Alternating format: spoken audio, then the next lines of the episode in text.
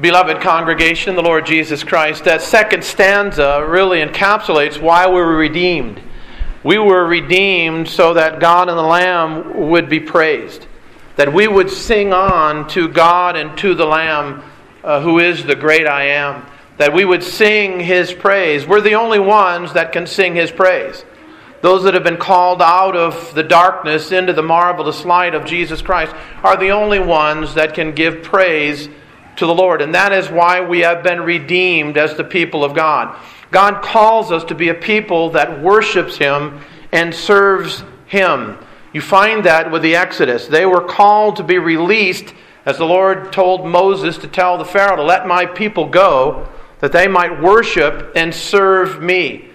You find then in 1 Peter that same theme that we have been those that have been taken captive by the Lord Jesus Christ, who were once slaves of Satan and sin, so that we would be released to be a people of praise to our God. That we would sing his wondrous praise. And that's what you find in this particular psalm. Uh, I've told you before that there are different genres of psalms uh, within the 150 Psalms. You have the Psalms that are royal Psalms that speak of the kingship of the Lord Jesus Christ. You have those Psalms of praise that we have here this morning. You have those of thanksgiving, those that are Psalms of lament, and Psalms of wisdom as well. Uh, think of Psalm 90, the Psalm of Moses wrote. And it speaks about teach us to number our days that we might have a heart of wisdom. We might understand how to live our lives as the people of God. So part of this praise that David gives here in Psalm 145 is that God is truly good. God is essentially good. God is always good. And as I've mentioned to you before, that be careful when you get from point A to point D, B and you want to say, God is good. Uh, the whole thought of that is because I got from one place to another, God is good. What if you wouldn't have gotten to point B? What if your plane went down? What if you had a car crash? Is God no longer good because you didn't make it to your destiny, your destination? God is always good. We have to have that in our mind continually. That is what David is praising God for God's goodness and God's care. You also find here that there is a context. The only people that can praise God for his goodness are the redeemed, not the unbeliever. The unbeliever is one who is held captive to Satan and sin. He does not have a desire or the ability to praise the true and living God. He does not have the heart of worship. That is given to us at salvation. Faith is a gift from God. A heart of worship is a gift from God. If we did not have a heart of worship, we would be idolaters. We would be those, uh, along with much of the world, worshiping the idols of the world. The, the animals, the four footed creatures, the creeping things of the earth, things of man's imagination and devising. Isaiah even speaks of the man who cut down the tree, took half, threw it into the fire, and cooked his food, and the other he set up as an idol and said, You are my God. That's how fallen the mind of man is. That's how perverse the mind of man is. And we would have been there too if not for the grace of God in Jesus Christ. And beloved, we had deserved to be left as idol worshippers, creature worshippers. We deserved that. That's part of the penalty of sin. Man has fallen away from the true and living God, and therefore he serves the things which are not God. He's a superstitious individual. He walks about in this world doing superstitious things, looking, crossing his finger, praying to the stars and to the moon and to all other kinds of creatures within this world. He is an idolater. Uh, there is only one hope and one praise, one rejoicing, one salvation, and his name is Jesus. And if you have been brought out of darkness, out of the cave of darkness, the disability of the mind to be able to think, if you've been renewed in your mind by the Holy Spirit, that is your praise. That is your testimony. That is your confession. That is your joy, your crown, and rejoicing. is your hope in the Lord Jesus Christ. It's Him. And it's Him that we thank. It's Him that we praise. Thanksgiving is something of uh, not a day, but it's an attitude of heart of the believer. We are to be thankful to God in all things and for all things. Even the difficult things that come upon us in this vale of tears, we can be thankful to God for. It is hard, it's difficult. But we are to be thankful for those dark providences as well because God is teaching us. He is giving us certain particular learning lessons when we go through the heartaches and the hardships of this life. He has a purpose in everything that He does. Whether we understand it or not, beloved, God has a purpose in everything that He does, and we can rejoice that He does have a purpose. Does that mean that we're going to understand every? No, we don't. There are things we just will not understand in this life. Things that are difficult, things that are hard, things far, far harder for us to understand because we can't plumb the depths of God's mind with regards to things that aren't revealed. Only particular general things that God is working all things together for the good of His people. But God does some things in Scripture, even as Job lamented. Job had such a difficulty that he even cursed the day of his birth because of the heartaches that he was going through at the time. We can understand that to some degree. You know, we've been through the difficult days and difficult times. We see the same thing here with the psalmist.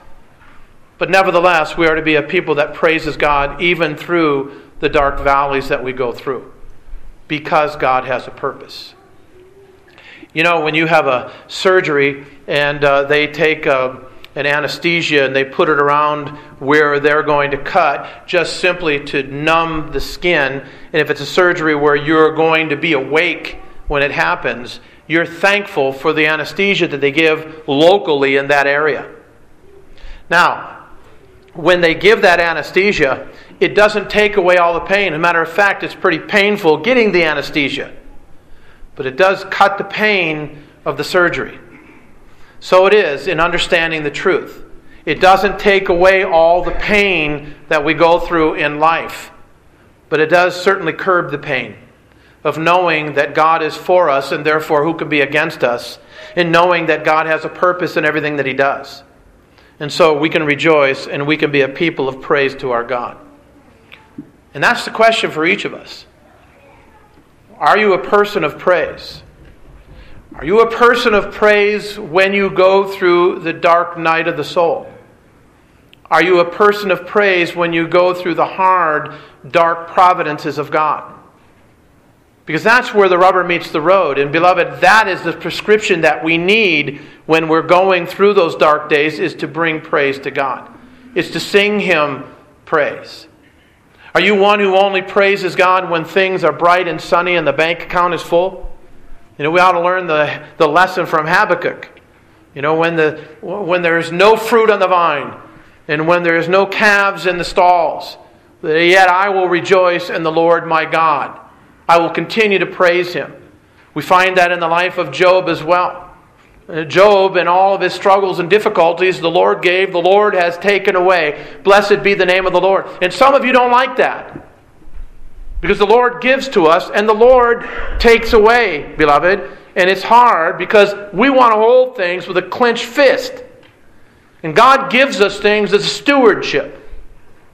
Parents, you have children that are not yours in this sense, they belong to the Lord in the sense they belong to you is that they don't belong to somebody else, but they belong to you. God has given them to you, entrusted you with these children, and He has every right to take them back, and He does. And some of you have lost children from this life. Some of you have lost spouses. And you know, all of us in here at one point, at some time, are going to lose loved ones. It's the fallen world in which we live. And God has the right to exact back what He has given as a stewardship. Remember that and don't hold things with a clenched fist because you are simply a steward of what God has given. And then you will be able to say with Job, The Lord gave, the Lord has taken away. Notice, blessed be the name of the Lord. Job didn't just praise God when things were going his way. Even in the most heartache of his life, the most difficult time of his life, he praised God. And he said that the Lord's name is to be praised. And that's a continual, perpetual praising from the people of God. This is a psalm of praise. And we are to be a people of praise. Praise to our God. Look at our text. Verse 14. Now, when you read from verse 1 up to verse 14, what you find is number one, David begins extolling God in verse 1. He's the one blessing the name of God. Then you find in verse 4 that a generation shall praise your name. Why is that? Because they are being taught and instructed by the previous generation to be a people of praise unto the Lord. And so that generation perpetually passes on to the next generation a time of praise and worship of our God. That is children being taught by parents who were taught by parents who were taught by parents and so on and so forth. And sometimes you have in congregations generational. You have the grandparents, you have the parents, you have the children, and they have been taught, they have been instructed in the home to worship the Lord our God. And so you have the generational thing going on here. You have David again saying, I will meditate on God's glorious splendor in verse 5. And then he goes on, and notice how it is contained in a covenantal aspect. This is a context. It's the nation Israel. It's the people of God. It's the people who professed his name, believing on him. It's not the unbelievers. The unbelieving world does not praise God. So don't try to insert into a text, beloved, something that is not there. Read and understand things contextually, otherwise, you are going to mangle the text of Scripture. David is speaking to the people of God. Do you notice something when you read Scripture that it's not written to unbelievers? It is written to the people of God. It takes the key of Christ to be able to understand any of the Scriptures. So when the apostles and the prophets they wrote, they wrote to the people of God. And it may be woe, it may be weal, no matter what it was, blessing or cursing that came, but nevertheless, it was to Judah, it was to Jerusalem, it was to the people of God. It was written to the church. So keep the things in context. So David says here in verse 14, the Lord upholds all who fall. Now, is that a general statement? Are you reading that? That everybody who falls, believer and unbeliever, that's what it means that God is the one who upholds them. Now, you know, in that particular sense, in that specific sense, God does not uphold the unbeliever. The unbeliever falls to his own destruction. God upholds his people in all who fall, all of his people who fall. And maybe you've had a fall. Maybe you've gone through a fall. Maybe you've gone through a difficulty in your life and you realize that the Lord has upheld you, that the Lord has kept you. Spurgeon has a great quote with regards to the people of God, and he speaks of it with regards to ship. A believer may fall on shipboard many times in his life, but he can never fall overboard. Why is that? He is upheld by the hand of our God. God upholds him. It means to uphold, means to prop him up. It's to keep him up. God is able to keep us up. That's a covenant promise that we have. God will keep us from falling out of the hands of Christ. No one can snatch us. We cannot jump out of the hands of Christ. God upholds his people. Uh, are you not thankful for that, beloved? Are you not thankful that it's our God who has redeemed us, who upholds us with an everlasting love? He loves his people in Jesus Christ, and therefore he upholds them. Notice what he does. He raises up all who are bowed down. The people of God, prior to salvation in Jesus Christ, were those that were bowing under affliction. They were those that were bowing under the, the affliction not only of the earthly rulers, but also of Satan. Jesus speaks about a woman who was bowed down. She was bent over 12 years. All of her life long, at this point, she had, you know, this, this life of believing, bowed down, being ensnared by Satan, it says. She was released. She was one who was released and upheld. He raised her up. This could be a physical bowing, a physical problem, a pain, a struggle. Jesus went around healing and doing good to all. Paul healed a whole island one time, the island of Malta. All who had sicknesses came to him. They were raised up in that way. But also has reference to spiritual. Many times we are bowed down spiritually. We're struggling. We're groveling. We're in the dust. You find that with David in Psalm 32. After he had committed adultery with Bathsheba, you find him groveling in the dust. And he says his inward parts had dried up. He's bowed down. He's one who's bent over. He's one who cannot straighten himself up. And so what happens? It's the Lord. The Lord comes to him. And then David sings that psalm of Psalm 51 of the Lord has renewed unto me the joy of my salvation. The Lord does that. He lifts up those who are bowed down. Well, that's confidence that we can have even through the dark trials that we go through. God will always uphold his people. Nothing ultimately snatches us from the love of God in Christ Jesus. Now, I don't understand all that the Scripture speaks, and I don't understand all the providential dealings of God. But I do understand main and plain things of Scripture. That is a great comfort to my heart to know that I am in the hands of my God. And it's a great comfort to know that no matter what comes to me, it has been filtered through His hands. It comes to me in love, no matter how hard and how difficult and how harsh it may seem on the surface. We know that it comes from the hand of God's love. And so David is rejoicing in this. We can rejoice that God is the one who raises up. Look at the eyes of all. The all again. We want to immediately go to everything. The eyes of all look expectantly to you. Do the unbelievers look expectantly to God? Are they crying out to the Lord? Are they looking to Him for their food, daily provision? No, no, this is the believer again. The unbeliever doesn't even want God in any of his thinking. Now, if you want to say, well, it's the animal kingdom, I don't know any animals that look to heaven and ask God for food. It's speaking here contextually again of the people of God. All the people of God are those that look expectantly to God. He's the one who provides. Notice you think of Elijah when he was by the brook Kidron. Who supplied for him his need? It was the Lord.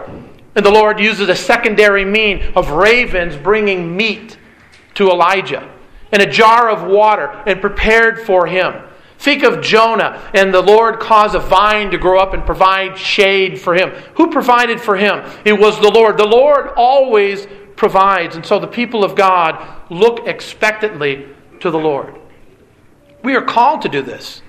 To keep on asking, keep on seeking, keep on knocking, keep on looking and waiting and hoping Canons of Dort speak about this when you go through difficult times to wait upon a season of richer grace from the Lord. It's looking expectantly for the Lord to supply our needs. This is you find throughout the Old Testament and the New Testament are the people of God looking to the only one who can supply the things that we have need of, and that is the Lord. Uh, parents, teach your children this. Teach your children not simply that you keep on asking and asking, but also demonstrate that God answers our prayers. Teach your children and show them by example. Look at what God has done in this situation. We've prayed for this for a long time, and God has answered our prayer. God has brought it to pass. Teach your children to praise the Lord for answered prayers.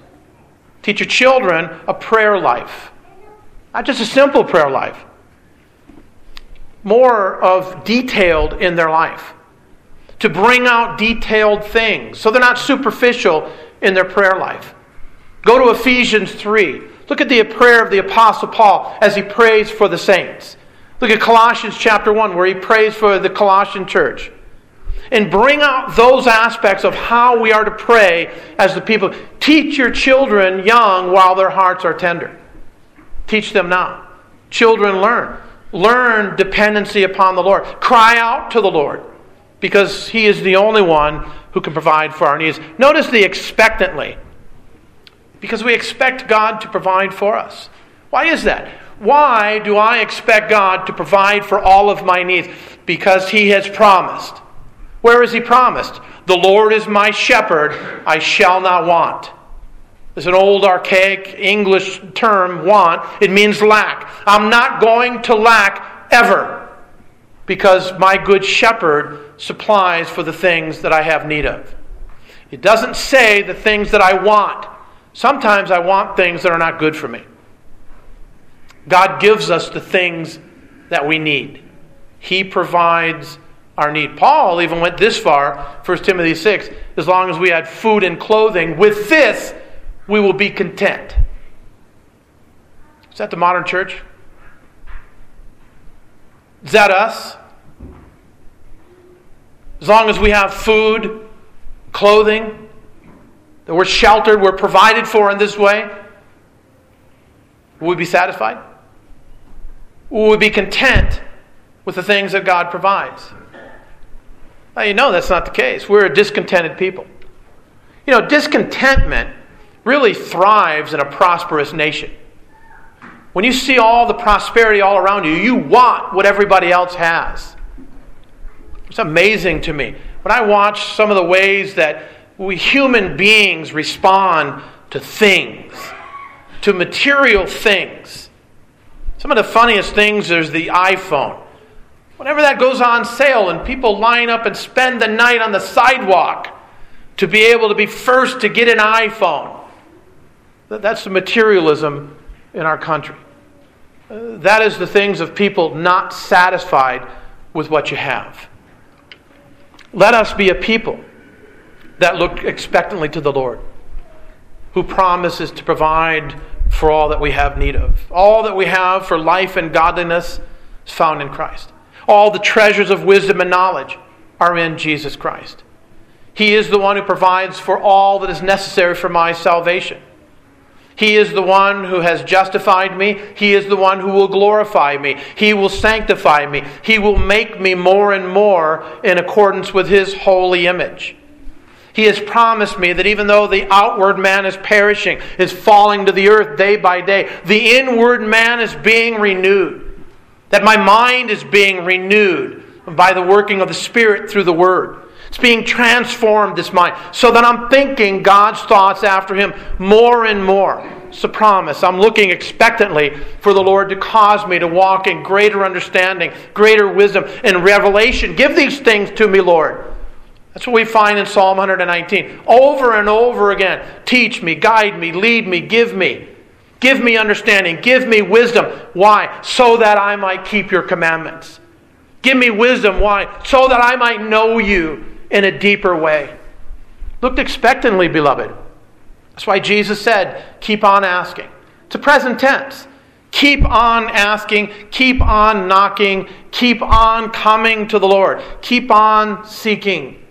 That's the people of God. God will give you uh, their food in due season, both physical and spiritual. God feeds us the greatest food that we can have is the manna that came down from heaven. The man who became manna. The manna that became man. Think about that. He is the true bread from heaven, John chapter 6. God feeds and nourishes our souls with the bread from heaven, the heavenly bread. Jesus said that man doesn't live by bread alone, but by every word that proceeds from the mouth of God. This is the heavenly bread, the word, the manna that came down from heaven. The man, Jesus Christ. He is our bread from heaven. He is the one who provides for all of our spiritual hunger and our needs. But, you know, beloved, some of you aren't seeking Him. Some of you are looking to the material things to try to satisfy what can never satisfy your soul. Material things cannot satisfy your soul. Christ alone can satisfy the soul. Money can buy you a lot of things, but it can't make you happy and satisfied. The more somebody has, the more that they want. That's what Solomon wrote in Ecclesiastes. It's, it, it's, a, it's a desire that perpetuates and burns like a furnace. More and more, and it rages. I've got to have more. How much is enough? Just a little bit more. I just have to have just a little bit more, and then I'll be satisfied. If you're not satisfied with little that you have, you will never be satisfied with much. The satisfaction of the soul, the contentment of the soul. To say with the Apostle Paul, food and clothing, I don't need anything more than that. The basic necessities of life.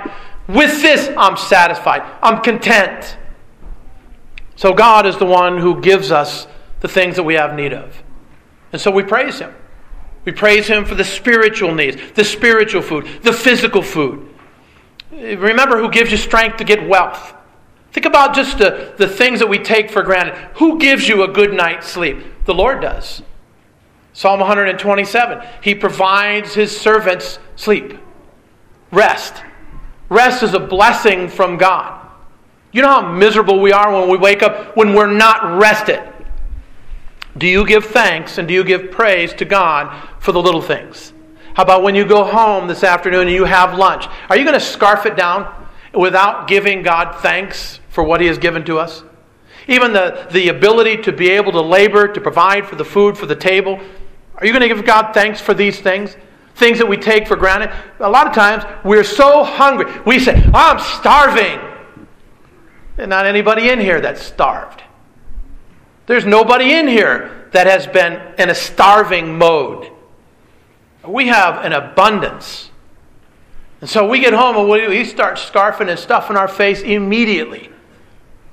Because we think that's the most important thing is the physical. It's not. We need to be a people of praise. Praise to God for the wondrous things that He gives to us. Paul said He gives us all things richly to enjoy. All things. Everything God has given to his people to richly enjoy and to give him thanks. He opens his hand and he satisfies the desire, again, of every living thing.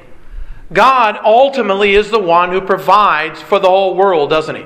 In that sense. And it is a marvelous thing. We're talking about the corn that God provides. One seed produces a cob that has seven or eight hundred more corn that are on there, uh, each little kernel that's on there. What a wonder. The little things that we plant and how God multiplies it. And ultimately, He feeds. He feeds His people. He provides extensively to His people. He opens His hand and pours out the blessing from heaven. Think about what Malachi says about giving. That as we give, you cannot outgive God. The more you give, the more He gives to you, so the more that you can give. You can't outgive the Lord. He provides for us in this way. Think about in our giving and whether we have the proper attitude in our giving. We are to look out for not only our own interests, but also the interests of others. So that means when we give as a congregation and individual members of the congregation, we have in our mind not only the, our own needs, but the needs of others next to us. There are people in this congregation who have needs. And part of us as a whole, gathering together and giving, provides for that need. And that's the attitude of the heart, is that God would be glorified as we look not only for our own, but also for the needs of other members of the body of Christ. So we give self sacrificially. And God continues to supply, and we continue to give, and He continues to give more so that we might be a giving people. That's a wondrous thing. People hate, I don't know, I don't know why people hate things when it comes to giving. I'm not commanding you to give, God is. God commands me to give. God commands us to be a giving people. Why? Because we emulate our God who pours out abundantly upon us. Just think about all the stuff that He has given us and how richly blessed we are, especially in this country as the people of God. And we take that for granted. We need to give praise to God that He opens up His hand and He is the one who satisfies the desire. We have desires. Earthly, humanly speaking, we have desires. We have needs. God meets those needs, and He does so abundantly. God's ways is righteous. Everything that He does is righteous. The casting of the wicked to hell is righteous. when God brings the discipline upon his people, and he brings hard and difficult things upon us, when he chastises his people, God is righteous in his doing. When God created the world and he brought the flood, God is righteous in his doing. When God restores one and brings him to salvation and leaves the other in his sin, God is righteous in his ways. So, first principle God is always good. God is always righteous in all of his ways. Everything that he does is righteous. This is what Abraham was debating with the Lord with regards to uh, Lot and Sodom. You know, if there's 50 righteous in the city, will you destroy the righteous with the wicked? Far be it from the God of all the earth to do wickedly.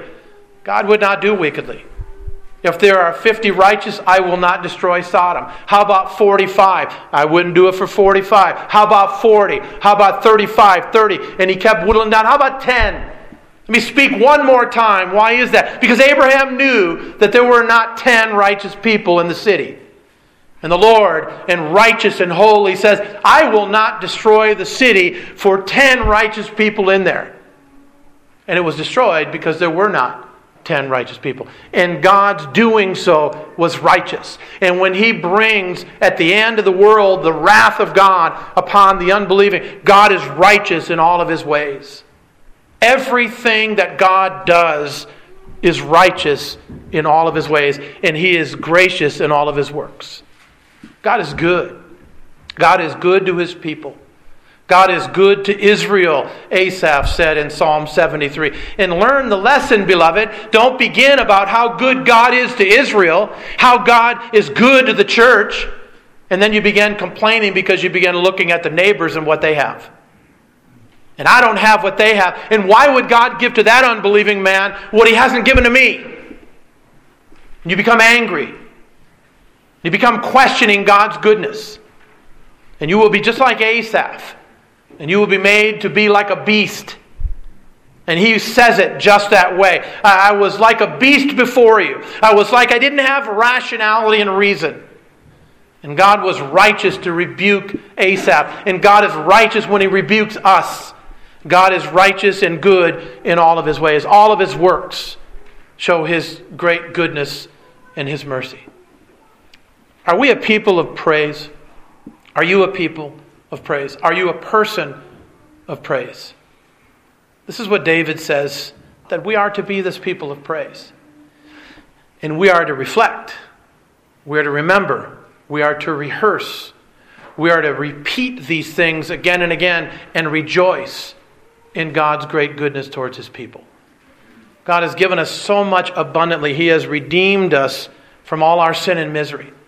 Beloved, we have the promise of the coming kingdom.